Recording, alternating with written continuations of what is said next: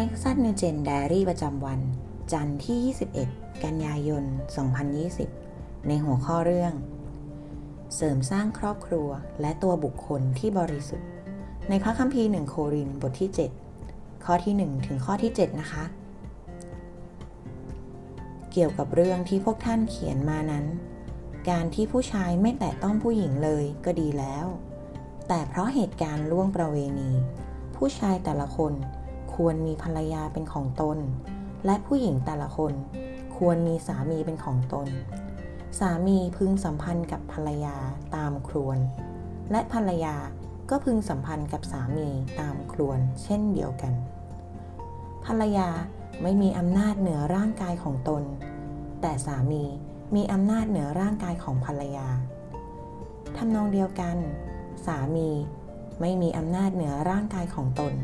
แต่ภรรยามีอำนาจเหนือร่างกายของสามีอย่าปฏิเสธความสัมพันธ์ฉันสามีภรรยา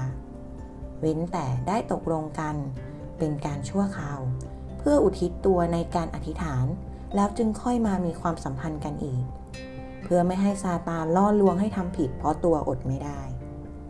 ข้าพเจ้ากล่าวเช่นนี้เป็นการอนุญาตไม่ใช่สั่งข้าพเจ้าต้องการให้ทุกคนเป็นเหมือนข้าพเจ้าแต่ว่าแต่ละคนก็ได้รับของประทานของตัวเองจากพระเจ้าคนหนึ่งได้รับอย่างนี้และอีกคนหนึ่งได้รับอย่างนั้นข้อสังเกตเหตุใดเปาโลจึงกล่าวว่าผู้ชายควรมีภรรยาและผู้หญิงควรมีสามีในข้อที่2เนื้อหาว่าแต่เพราะเหตุการณ์ล่วงประเวณีผู้ชายแต่ละคนควรมีภรรยาเป็นของตนและผู้หญิงแต่ละคนควรมีสามีเป็นของตนข้อสังเกตในข้อถัดไปหลักการสำหรับคู่สมรสที่จะต้องรักษาคืออะไรในข้อที่3ถึงข้อที่5เนื้อหาว่าสามีพึงสัมพันธ์กับภรรยาตามควรและภรรยาก็พึงสัมพันธ์กับสามีตามควรเช่นเดียวกัน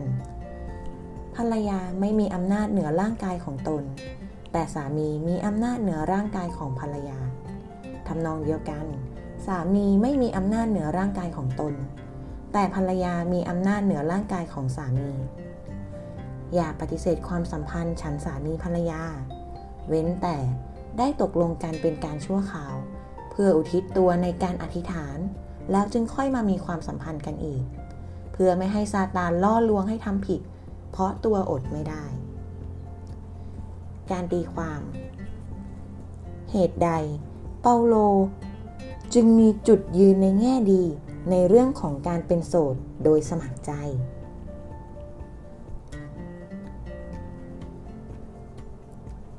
การไตร่ตรองคุณตระหนักในเรื่องใด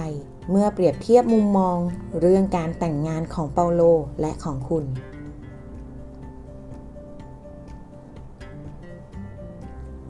การนำมาปฏิบัติคุณจะใช้มุมมองของเปาโลในเรื่องการแต่งงานมาประยุกต์ในชีวิตของคุณได้อย่างไรคุณจะทำอะไรเพื่อผูกพันตัวในการเสริมสร้างให้คุณบริสุทธิ์และเพื่อสร้างครอบครัวของคุณตามน้ำพระทัยของพระเจ้าในบทขยายความนะคะในข้อที่5คำว่าอย่าปฏิเสธความสัมพันธ์ฉันสามีภรรยาหมายถึงเป็นคำกริยาในภาษากรีกซึ่งแปลว่ากำจัดการล่อลวงเพื่อการปล้นการแปลในยุคปัจจุบันจะหมายถึงการปฏิเสธหรือไม่ยอมรับความหมายพื้นฐานคือเพื่อให้สามีและภรรยาปฏิบัติตามหน้าที่และความรับผิดชอบที่มีต่อกัน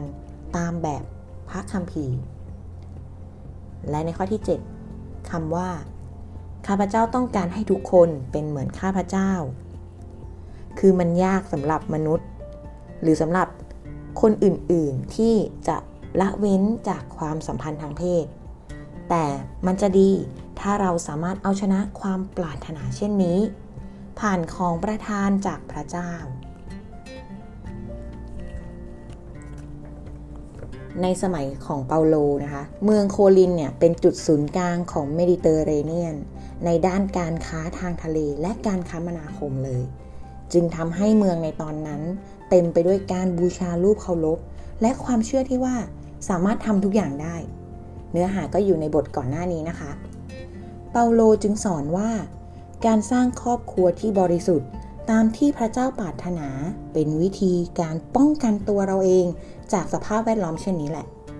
และสิ่งแรกที่เปาโลตักเตือนนะคะก็คือให้คู่รักที่แต่งงานแล้วทำหน้าที่ของแต่ละคนให้เป็นอย่างดีในข้อที่3นะคะเพราะว่าถ้าพวกเขาทำเช่นนั้นแล้วมันก็จะสามารถช่วยให้พวกเขาเนี่ยรักษาความเชื่อของพวกเขาให้ปลอดภัยจากการบูชารูปเคารพและหลีกเลี่ยงการทำผิดศีลธรรมเหล่านี้ได้นอกจากนี้เปาโลยังกล่าวอีกว่าพวกเขาไม่ควรปฏิเสธความสัมพันธ์ฉันสามีภรรยากันก็เพื่อป้องกันไม่ให้ซาตานเนี่ยจะล่อลวงพวกเขาได้นั่นแหละอ้างอิงจากในข้อที่5นะคะและเปาโลยังบอกอีกว่าถ้าคนใดคนหนึ่งทำตัวเองให้บริสุทธิ์ได้ก็คือโสดอย่างไรให้ใจเป็นสุข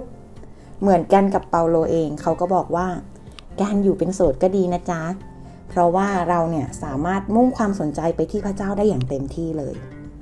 เอาเป็นว่าโดยสรุปแล้วนะคะก็คือเปาโลไม่ได้เปรียบเทียบว่าการแต่งงานหรือการอยู่เป็นโสดอะไรดีกว่ากันแต่เปาโลให้ความสนใจไปที่